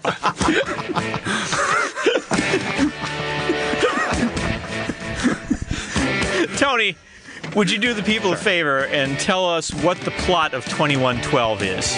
Well, as most of your listeners could probably tell already just by these uh, sonorous opening notes, uh, the plot of 2112 is inspired by an Ayn Rand novella uh, called Anthem, uh, which I have never I've read. never read it, no. But uh, anyway, here's the, uh, the story. Uh, after the overture, which we're hearing right now, uh, we meet the protagonist, who is named uh, the protagonist. Deep. Wow. And what's the lead character's name, Hunter, in uh, the Kiss rock opera? Uh, th- not, this is from What, music, Music from the from the Elder? Elder? Yeah. It's something. It's oh, the boy. Uh, The boy, yeah. The boy. So obviously, Obviously they learned from inspired this. by it, yeah. Prince is the kid in Purple Rain. Oh, yeah. A lot of people Yeah. get get uh, a lot of musicians get uh, lazy about their lead Right. characters' names when they try to do opuses. They try to make it so generic that anybody can But it seems identify like with they're it. creative enough to come up with uh, who you'll hear about in a minute. Uh, the priests of the Temple of Syrinx, Oh, that's which is cool. cool, and they couldn't even come up with a name for the protagonist. You know I, what I wish this was about? What what, th what this taught me? How to correctly pronounce Ayn Rand's name. I didn't look it up. It's Ayn Rand. Ein. Yeah, it's Ein. I, I, I wish they would have sang a song about that because that would have been helpful. I'd rather talk about something else. So let's get back to this discuss, uh, summary here. So um, the protagonist lives in a dictatorship of the called the Solar Federation. Everything is run by the, as I said, the priests of the temples of Syrinx, who control all information through a collection of computers. Ooh. Multiple. Yeah, I mean, back then to have more than one computer was exciting. I mean, only the government could have something like that. Um, so anyway, one day the protagonist goes behind a waterfall.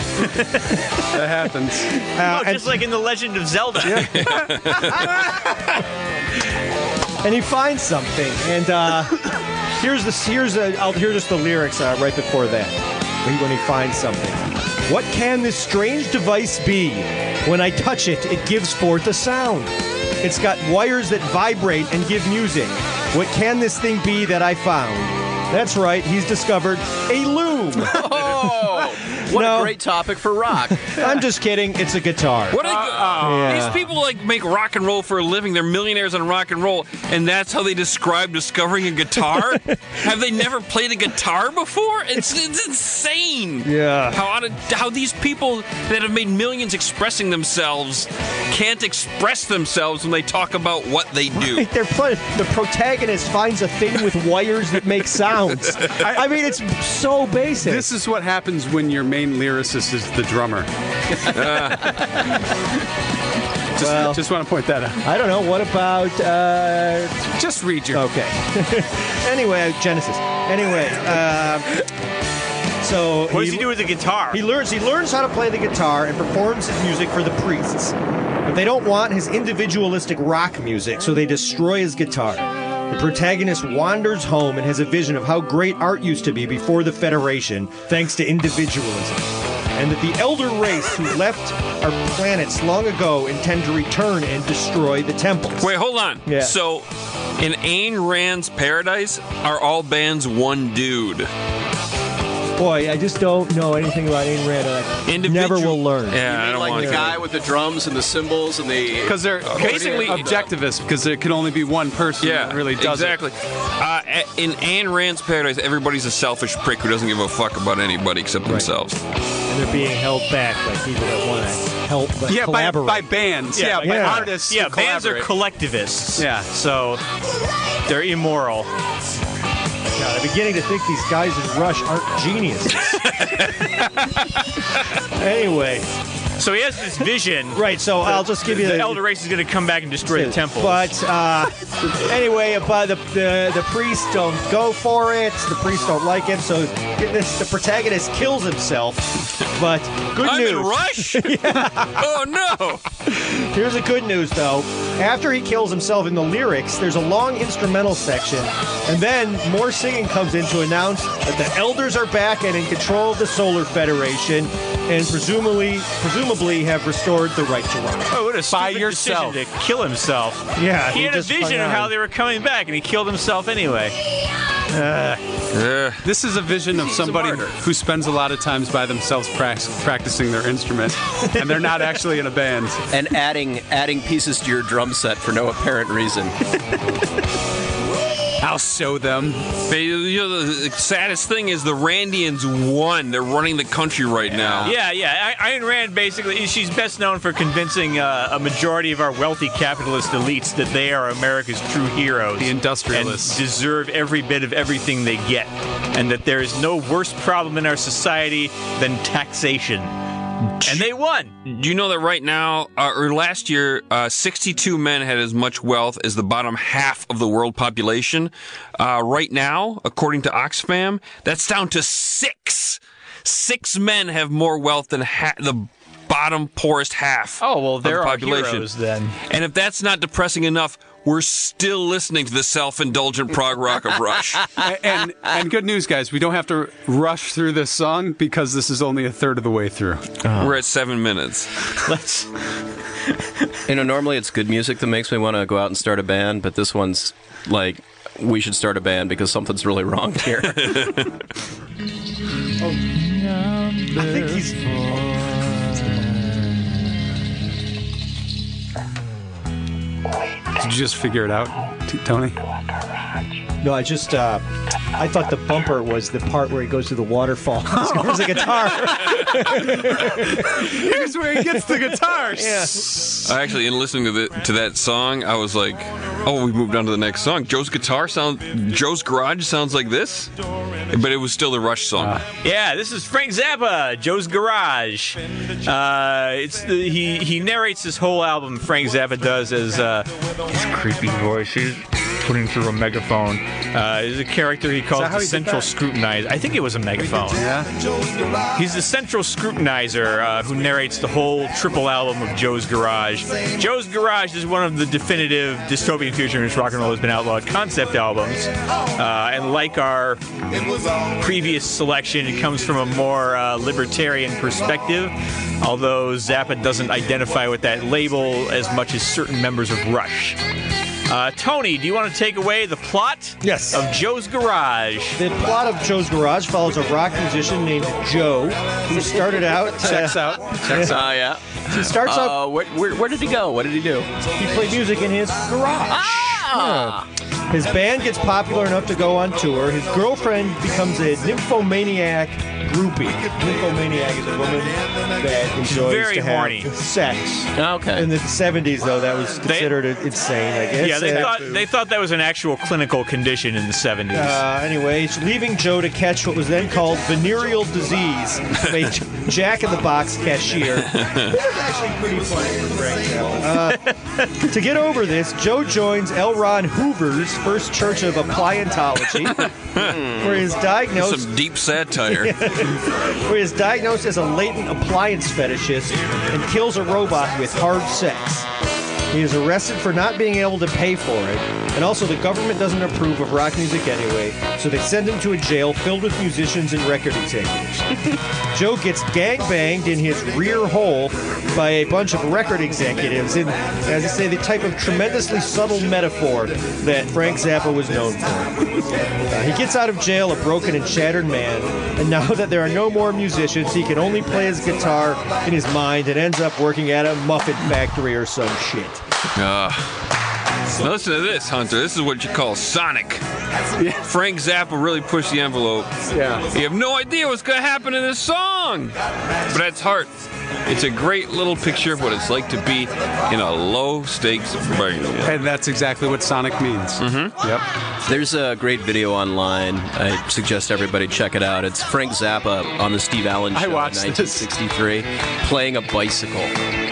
and it's, you know, just like blowing in the end of it and, you know, playing the spokes. It's and, amazing how long they were able to stretch yeah, it out. It's like, too. it's like an 11 minute video. From '63. Yeah. Yeah. And you, Awesome. can, you can start to see his like dark sarcasm and like humor coming through. And Steve, Mm-hmm. Steve Allen's Allen's quips. trying to make those 1960s jokes like, yeah, this is a great thing. You can ride your band to work. You know, like those 1960s jokes. But it's it's incredible. I, I recommend checking it out. Not like the 1970s jokes, like this song. Like, don't fool yourself, girl. It's going right up your poop chute. Yeah. that was off a different album. Yeah, but still 70s, right? Yeah, yeah. yeah same general era. There's a lot of sexual fetishes in his songs. Yeah, uh, really. Without i- if there if, if this album did not have the central scrutinizer voice coming on between songs, there really wouldn't be that much of a totalitarian vibe to this story at all. Uh, Joe doesn't even get arrested really for playing rock music. He gets arrested because he he fucks a robot too hard and breaks it. happens. Yeah, d- uh, apparently. Uh, I mean, the the main the main point of this album for Zappa, mu- like musically, he was experimenting with what he called, I think it's pronounced xenochrony, uh, which is a term that, to my knowledge, never caught on anywhere else, uh, where he would take a live guitar solo from one song. Dub it over a completely unrelated instrumental backing track from a different song, and then see what kind of musical coincidences or unrepeatable polyrhythms happen from that. What a guy. we also know he gave his kids funny names. Yes, that he did. Um, but I want to read the least talked about Zappa child into the record uh, Diva Muffin. Uh, Diva Muffin is 37 years old today, and that's about it. Diva Muffin Zappa, She's on the Mighty Boosh. yeah, uh, she's now been talked about a little bit more. There it I is. once was at a hipster spelling bee party in Atwater Village with uh, Diva Zappa.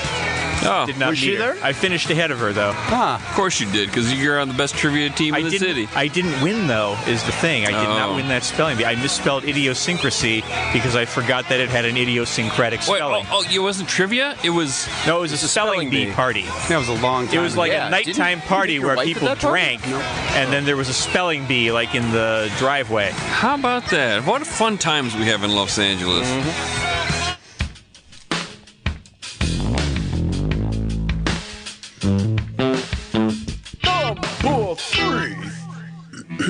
All right, some people might not realize this, but The Who did a lot of work on a dystopian future in which rock and roll has been outlawed rock opera that was never completed.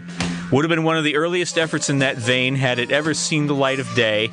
I think we could say one of the members of The Who did a lot of work on it. Yeah, we're going to get to that in a bit because it's, oh boy, trying to untangle this guy's psyche. Yeah. Uh, a lot of the material ended up on Who's Next, which is their best album, and some other stuff came out later on Who Are You, a few other assorted solo projects by mastermind Pete Townsend. All right, this is going to take a minute to get through. God help me, I'm going to try to explain Lifehouse, which is the rock opera. So, Pete Townsend was coming off of Tommy, first real rock opera. He was getting into Sufi mysticism, as one does when one is a rock musician in the late 60s. He absorbed the idea that all matter emits light, heat, and sound in the form of vibrations. Pete watched his audiences get so into the music that he started to believe the vibrations would become so pure that the world would stop and the audience members would dance themselves into oblivion and their souls would leave their bodies to exist in a permanent state of ecstatic bliss. And Pete also came to believe that the only reason this did not literally happen was that everyone knew the concert would end and they would go back to work on Monday. Makes more sense than Tommy. Yes. So far, I thought so this good. was about a house. Well, we're getting to that. There- Oh. There's a lot of there's a lot of ideas pinging around in Pete's brain here. Okay. Uh, Pete had also acquired a couple of early synthesizers. He was fascinated by the idea of programming them using computerized biographical data to create musical themes unique to each individual human on Earth, so that their audience members could find their own role in the music instead of just being passive consumers. Also, in Pete's elaborate theory, each of these musical themes could eventually be merged together to form what Pete imagined to be the universal chord, which would represent all of humanity and bring perfect harmony to the world through the science of vibrations. Pete also believed young boys were sexy. Oh, no, he was just doing research Oh, that's right. into young boys. To see if they were, in fact, sexy. Yeah, we don't know what his conclusion was. I have to do a lot of research. Yeah, he researched it a lot. All right, we're gonna. I'm gonna throw it now to Tony. With that background information in mind, I'm gonna throw it to Tony for the actual plot of Lifehouse. the Wait, because rock it's opera. not it's not research until I find a young boy who's not sexy to be the control. Yeah, that's this is all this is all very one-sided. Sorry, I didn't mean to choke off your bit there. No, it's okay. My bit, my bit was slow to develop. I was thinking about it. It was percolating. Tony. All right, here the we go. So plot. here's the plot. The plot of uh, okay, uh, Lifehouse uh, takes place in a, a dystopia where rock and roll has vanished and nobody can go outside anymore because of pollution. So everyone stays at home, encased in experience suits or life suits. Depending on which draft. Okay, that, si- that simulate reality. And these were all connected to something called the grid, which Townsend claims means he predicted the internet. You know, the internet, that thing you can't access unless you put on your internet suit. Yeah.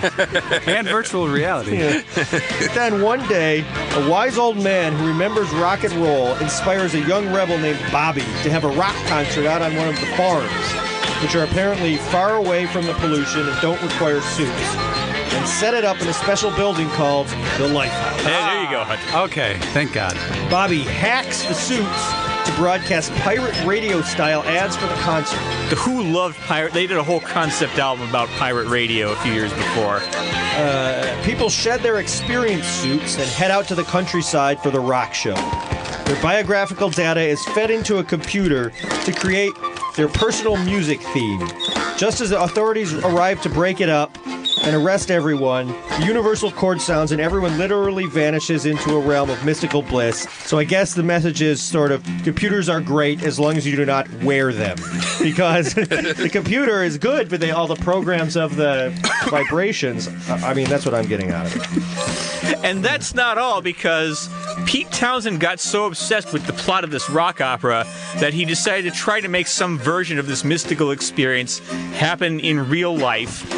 Uh, he got the synth intro to Baba O'Reilly by programming in the data of his Indian spiritual guru, uh, Mihir Baba. I assume I'm pronouncing that correctly. Yeah, that's I have where no Bob idea. O'Reilly comes from. Yes. Uh, uh, Pete booked, he, he tried to book a series of Who concerts where he would do the same thing for audience members and let their communal participation help build the music that they would write on stage. Hence this song, Join Together, about joining together with the band. That's where this came from. Uh, unfortunately, nobody in the audience at that first gig understood what the fuck they were supposed to do. Well, not only that, but there's I've seen at least two interviews of people talking about Pete Townsend that were around him back in the day that were like that whole story of him putting that into they're like that's total bullshit. That's something he did just to make his story more interesting. You're saying the life suits is total bullshit? I'm saying You're saying the him- Baba O'Reilly him intro? putting the Baba O'Reilly feeding it into a computer and getting that specific keyboard thing didn't Yeah, quite he wasn't happen talking that way. about the life suits, Tony. I still, That's I did, real. I still, Tony, the, the life suits are fucking legit. I'm not questioning that. Jesus, I'm not insane. So after all this conceptual bullshit goes down, uh, I, I, I, I located the least surprising sentence on Wikipedia. I'd like to read it right now. Townsend's inability to translate the ideas in his head to those around him eventually led to a nervous breakdown. Come on, Pete. Tommy had a couple good songs on it. Oh God. Okay. So the epilogue to all of that. What I'm s- what I'm saying is his magnum opus. You connect with it a little bit. He did a l- kind of a good job. Anyway, Well, the fact that he think wrote this was- Tommy when he was 23 is kind of remarkable. And the fact that Tony and I put it on live and were able to cut out 116 minutes of it to give it a good 40 minute. Narrative. Yeah. Structure. It was a good production. Did it live on stage. Yeah. Everybody here was part of it. Yep. Not me. Yep. Yeah. Hunter. Hunter came and saw it. Yeah, I did. It was wonderful. So uh, I'll get I'll get to the epilogue of, of the Lifehouse story. For a little over a year, from 2007 to 2008, uh, Townsend and a couple other guys set up a website called the Lifehouse Method, where you could, uh, contrary to the rumor about Bob O'Reilly, Mm-hmm. you could input your biographical data and have it computerized into a personal musical theme. and I was excited to try that, uh, so I went to the website and I was greeted with, "Our wonderful experiment on this site has come to an end. We are no longer accepting new sitters and creating mus- musical portraits. Our thanks to all who have participated in Lifehouse Method to date." Boo! You know what See, though? Steve? I Bullshit. can actually do that. Would someone give me some biographical data? I, I will. I will do it for you. I was With born them. in 1980. All right, I got something. Here we go. Do do do do do do do do do do do Wait, do. hold There's on, your I got theme. something. Okay. Uh, I had a dog as a as a child named Fudu. Ba ba ba do. That's the same bit as before, but All right, here's I got. Yeah. I, I've lived in. We're gonna challenge you to expand this bit. oh yeah. I've lived in Pullman, All right, this is it. Washington, San Marcos, Texas, Eunice, Louisiana, and Big Rapids, Michigan. I love rock and roll. Put another dime in the jukebox, baby. baby. Hey, I really like the song, uh, Cowboy Song. Do do do do That do was a- do do. I just played a bumper that said number two. Uh, what, one other thing I wanted to say about Lifehouse most of the stories have been about individualism, like freedom through individual emotional expression. But Lifehouse is weird, or unique in that, well, it's weird and unique in many ways, but uh, that it's about finding freedom through communal experience. It's a, it's a very different brand of dystopian future in which rock and roll has been outlawed. All right.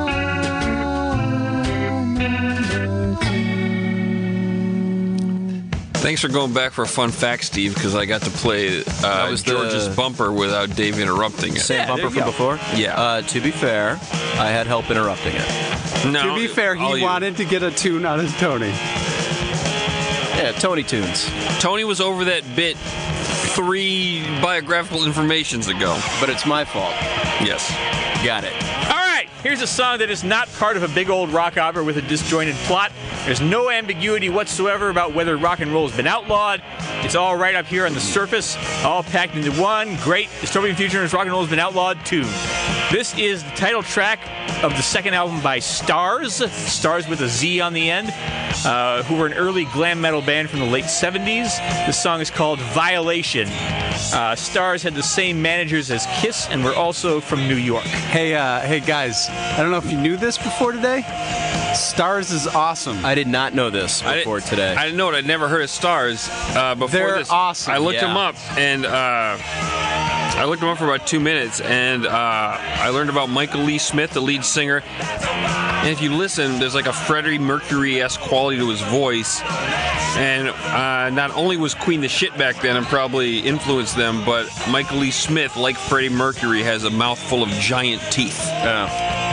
I, I think this is the sleeper hit on the list. Oh, absolutely! Stars is awesome. Mm-hmm. I have a I have a I have a future uh, a future genre kicking around in my head. They have a song called Coliseum Rock, but nobody knows who Stars it is. Mm-hmm. So I wanna I wanna do it one. I only have one song. Mm-hmm. It's a Stars song. But it's Coliseum hits by bands that probably didn't play many Coliseums. Yes, exactly. Yeah. Bang. So So, it's if anybody basically- has any ideas? It's, it's unknown band singing songs about rock and roll rock grandeur. and stadium. Yeah, Yeah. rock and stadiums. So, like, anthemic. yes. Yeah. All right. It's like Sorry. we're the shit and we fill enormous Yeah. rooms. We sell, we yeah, we sell out coliseums. But I only got stars so far because they're awesome. Twitter? Sorry. Give us a bunch of bad Okay, ideas. so this is this is uh, not this isn't a rock opera, but the the album Violation has a bit of a history. Tony, I'm going to throw that to you. Sure. So originally, Violation was supposed to be a concept album, but the record company hated the idea and even made the band resequence the songs on the album to remove any semblance of a plot line. I guess, uh, anyway, uh, Violation was the only identifiable dystopian future in which rock and roll has been outlawed song from the album Violation that survived. So, in a sense, what we have is a dystopian future ruled by corporations who have outlawed dystopian future in which rock and roll has been outlawed. Rock and roll, and Steve wrote that. So, some- uh, maybe tweet at him to parse it. But uh, anyway, uh, the album Violation was such a commercial failure that Capitol Records forced Stars to go back to their original band name, Guys, With a Z. because they're not Stars. Um, Uh, See, they fit the that genre perfectly. Wait, was that true or is that, No, a that- Tony I joke? made it. That was a Okay, gag. yeah. like it's sort of dry, Yeah. dry humor, but anyway. Because you were reading all this and confused that Steve wrote it all. and No, then- see what I was, I was so- trying to get at. Capitol Records was a corporation, and they outlawed dystopian future rock and roll has been outlawed rock and roll. This is the third time we've tried that bit of this No, yeah, it's podcast. great. and No, it's it keeps- great. I keep- okay. It's No, just my- ironic that a I corporation know. outlawed this genre. Uh, so the plot of this song is just there's a committee who watches us and they don't want you to rock or feel any emotions, and those are all Or violations. listen to their albums, yeah. Yeah, I And think it this- worked. or buy their albums. Censorship. I think this song is pretty brilliant because the dude says something awesome about rock and roll that he wants to do, and then that's the call, and then the response is, that's a violation! Which is, in and of itself, both true to the plot and a great, great, great rock and roll refrain. So, bravo, Stars. Yeah. It's a great song. Yeah, you could put this uh, violation up next to violator. This one's going to win every time. I Violator mean, being- alphabetically. well, and, and sonically.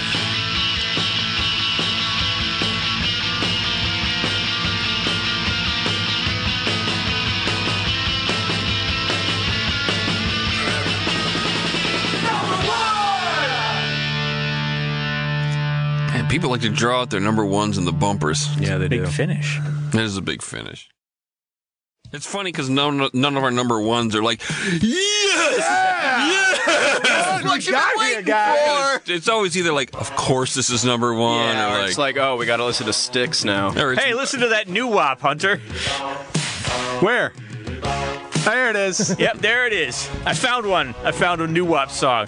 Uh, of course, this is Sticks. The song is High Time from the concept album Kilroy Was Here, which is set in a dystopian future in which rock and roll has been outlawed. Uh, I always knew Mr. Roboto was part of this concept album, and uh, I always figured that's why the song didn't make any sense. And I always, oh, it must come in the middle of the album, in between a bunch of other plot elements that make it clear what the hell's going on. No! Mr. Roboto's the opening track of Curo was here, and instead, what the band did was open their concerts with a nine and a half minute short film that sets up the plot of the album. I, I would love that. To, today's music, I would go see that band who has the balls to do that, to open up all their shows, Well- and then play this album. If you had any doubt that this was a dystopian future in which rock and roll is outlawed, uh, let me tell you, I open the, I, I look into the at the video and it opens with the chant, "No more rock, no more rock," and Dennis DeYoung has cast himself as the lead, and the rest of the band is in the video as well. Uh, Dennis DeYoung gives his performance all he's got, uh, and the rest of the band clearly wants no part in this. I got I got bored skipping through this video. and, and at the concerts, he would act out more. Like there's at least one other scene that he acts out on stage after a couple songs. So it's a, re- it's a it's an actual musical theater production. But honestly, basically. wouldn't you go see this if they came back with the Oh, original yes. production of this Yes. album? Yeah. yes. In a second.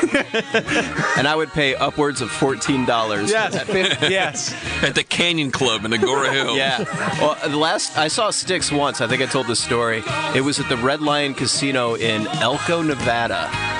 And I got thrown out because I thought it was really important. I should get up on stage with Dennis DeYoung. he, wa- he wasn't having it. So they threw me out of the club, deposited me directly in the casino where I hung out and played craps until after the concert. And then Tommy Shaw came and was playing at the same craps table. What year was it? This would have been 2004? Somebody on Twitter look that up and, and make sure that Dennis Young was not in sticks at that time, and Dave's totally fucked up with his facts. There's a good chance I'm way off base on it.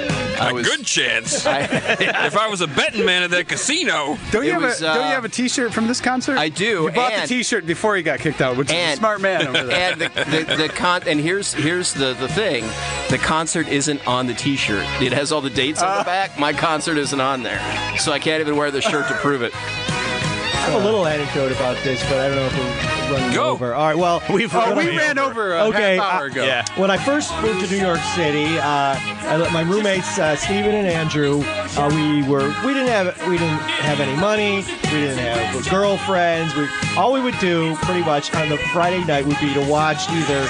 Uh, this tape we had of the TV series Sinbad that came out around the time of Xena Warrior Princess that Okay, uh, yeah. Steven It's had like Sinbad the Sailor, not Yeah. Sinbad the Comedian. yeah, exactly. Not the comedian, the sailor edit, but there was an episode that it was before they'd done any post effects.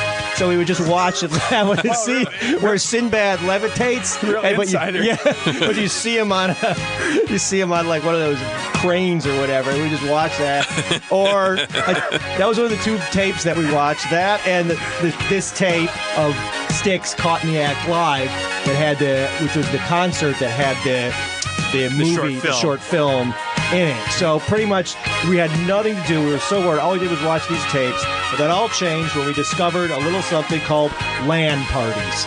And after that, we were having a great time. We stopped, plugged all our computers in together and played games against each other. So Tony, anyway, would you walk us through the Yes. final plot summary of the evening? So um, The setup for the Kilroy was this yes, is basically this is a the short plot. film. Yeah. So basically, rock star Robert Orrin Charles Kilroy You check those initials. There it is, is. is sentenced to life in prison for wait, the yes. did you say uh, Cobbert Oren Charles Kilroy? Comic with a C. Dave, Dave was looking at something on a doing calculation. You, you no, missed I'm the cock looking up. joke. Oh, I'm looking up uh, with that- sticks, and they were in Elko, Nevada. Was Dennis DeYoung in the band at the time? I don't think he was. I can't tell, but I don't think he was. I but think they he did was. play. They did, according to Setlist FM, they did play. Don't. Uh, they did play "Come Sail Away," of course. which was his song. Was wasn't that Dennis? yeah, but they got the new guy who's d- who's So the Mm-hmm. you're new- telling me I went through all that shit to get on stage with Dennis DeYoung, and that motherfucker wasn't even Dennis we DeYoung? got on stage with with Tommy Shaw. That's pretty cool. No, I never made it to the stage. Oh. So okay, Tony's in the middle of a really Robert Orrin Charles Kilroy. really Okay. compelling plot. He's, August, August 21st, 2004. listen, to this, listen to this. He's sentenced to life in prison for the manslaughter of a member of the Majority for Musical Morality. A young fan named Jonathan Chance jammed the airwaves to broadcast one of Kilroy's songs on, or one of his songs on TV, and inspires Kilroy to break out of prison. The prison is run by robot guards, uh, and you can see on the cover of the Kilroy's Here album, album that they look like offensive caricatures of giant Japanese babies. That is They got true. big. They got big. Uh, Mickey Rooney and, and Breakfast at Tiffany's teeth. Yeah. Like Yeah. subtle, yeah. Uh, anyway, Kilroy escaped from prison by pulling the old kick a robot in the robot balls and use the robot's head as a mask over your own head routine. We've all done it. Yeah. Such a cliche. And uh, that's, uh, of course, we know the song Mr. Roboto at the end. He goes, I'm Kilroy, because he pulls the robot's helmet off. He's yeah, not he a reveals robot. himself to Jonathan He's Chance. not a Roboto, anyway. Yeah, the robots not are a called Mr. Robotos. Yeah. Uh, anyway, uh, that's the setup, and then later it's revealed during the narrative theatrical proportion of the concert that the evil Dr. Righteous uh, framed Kilroy for the murder to destroy rock music. All right. And this, and this song is basically just uh, Kilroy's pledging to lead the revolution against Dr. Righteous for freedom of expression. Pretty straightforward. God, this is so lame. Have you ever tried to listen to this whole album? Yes. No, I never have. Yeah. I tried in preparation for this show and I had to skip a few. Yeah, it's hard. Like, uh, I feel you like know, the Tony, High I feel Times like one you is and I crazier. sat down with it once and gave it a gave it a the old the old college try. It's the- there's worse things. It's not like sitting through Yeah, 21 12. I mean, No, at least it's there's like songs are broken up. It's, yeah. I So once. uh, anyway, oh, and this Oh, this all right. show is very expensive to stage. The tour lost Sticks a bunch of money. The other band members were not happy with this direction at all, And they That didn't was want to do it in basically the first place. Yes. Uh, they did. They, they did nothing else until they reunited in 1990 and had a hit with a straightforward power ballad, uh, which is kind of a Gulf War long distance dedication called "Show Me the Way." Uh, JD. Oh sorry. yeah, I wrote. I once wrote a movie professionally based on uh, the Styx Kilroy was here fiasco. It was about like a, a cool bar band from St. Louis who had to take on a lead singer to get signed, and he was basically Dennis DeYoung and took them in this terrible direction. Uh, it was a, gri- a fun script sold I to a remember big this movie one, yeah. studio, uh, but it never got made. So I guess we live in a world where excellent writing has been outlawed. Hollywood, thank you for all the money you've paid me over the years. Uh, okay, great, good, right. good. Man, that was that was a rough countdown. Yeah. that was long. Are we gonna I- hear any of Roboticus? No, No, people Uh, can go find it on the web. uh, so what didn't make the list? All right, I have a couple honorable Ah, mentions. that didn't I we could go over this early in the confirm. podcast? Yeah, we definitely went over we did. this. Uh, You we- don't get There are a couple I could confirm that rock and roll had been outlawed. I just didn't like the. I didn't like the Coldplay album. Milo Xyloto. Nobody likes the Coldplay album. Uh, yeah, I didn't want to put it on there. Uh, in that future, sound and color have been outlawed, so it's like Big Brother meets Rainbow Bright villain Murky Dismal. If you guys remember uh, Murky Dismal, who wanted to get rid of all the colors in Rainbow Land, well, I'm running an album where sound, color, and smells have been outlawed. Oh, but oddly enough, not taste. Uh, also, there the power metal band Iced Earth has a not quite concept album called Dystopia. There's a song called Equilibrium based on the movie of the same name, and music has indeed been outlawed in the plot of that movie. I'm really glad you got a chance to get a couple more picks in there, Steve. Yeah. Those are the only other ones I could confirm. yeah. Anyway, what, what did what did you guys find? Did so you the- guys find anything else? The rest of us. Uh, how about me first? Something off Thin Lizzy's Jailbreak. It's a half-ass concept album, and it's really up to the album art to sell the comic book sci-fi dystopia. Uh, they never really say why they were in jail. and had to break out. Uh, but I'm going to assume it was because they rocked too hard. That's a logical assumption. Uh, and, Mm-hmm. and the song "Running Back" sounds like a sad song about uh, about rock and roll being banned and not being able to Hmm. play it anymore. Uh, or you know, play something from the award-winning show Roboticus. That's why you don't have to. Uh, Dave? I was trying to make an argument for all the young dudes, but I'll just check myself and say that I'm wrong. Pete does- it Townsend was doesn't- trying to make an argument for all It, the young it dudes, too. doesn't it doesn't fit, but it's a good song. Uh, so I don't I don't have a so proud. I don't have a song you missed, but I have an anecdote of rock and roll actually being outlawed and how people dealt with it in the most rock and roll way imaginable. This is awesome. This is great. All right. So it was the 1950s in USSR. Rock and jazz fans had to get their hands on their favorite band music. So they would print albums using old x rays, which were a cheap and easy source of vinyl. So uh, they'd have to cut a disc shape by hand and burn the center hole with a cigarette. And then they'd put it through the record printer and, and print a thing. You could only cut grooves onto one side. Um, so what you got were these flimsy and perfectly shaped records, which were actually they were X-rays of human bones. Like they looked badass. Go Google X-ray audio project for some pictures, or rock and roll band in Russia, and find some Smithsonian.com article or some other articles uh, about the X-ray records. It's cool. And then Chernobyl happened. yeah. And they all melted. Tony? And I just wanted to put out a, a call if there's any stoner metal bands listening, if you could please record a concept album about a dystopian future where weed is even more illegal. We need it. um, Dave, what's the next episode? Oh shit! Yeah, that's me, isn't it? Uh, I'm doing. I'm going to take a swing at the plot rock episodes, and I'm doing black exploitation plot rock. That's going to be great. I think it's going to be a lot of fun, uh, and I want to try to get it in in under 120 minutes. To be fair, we did stop and restart. This this this this is still a long episode. Okay. I'm just. I'm just throwing my goal out there. It's important to make goals. Stop throwing your goal out there. Goals are good.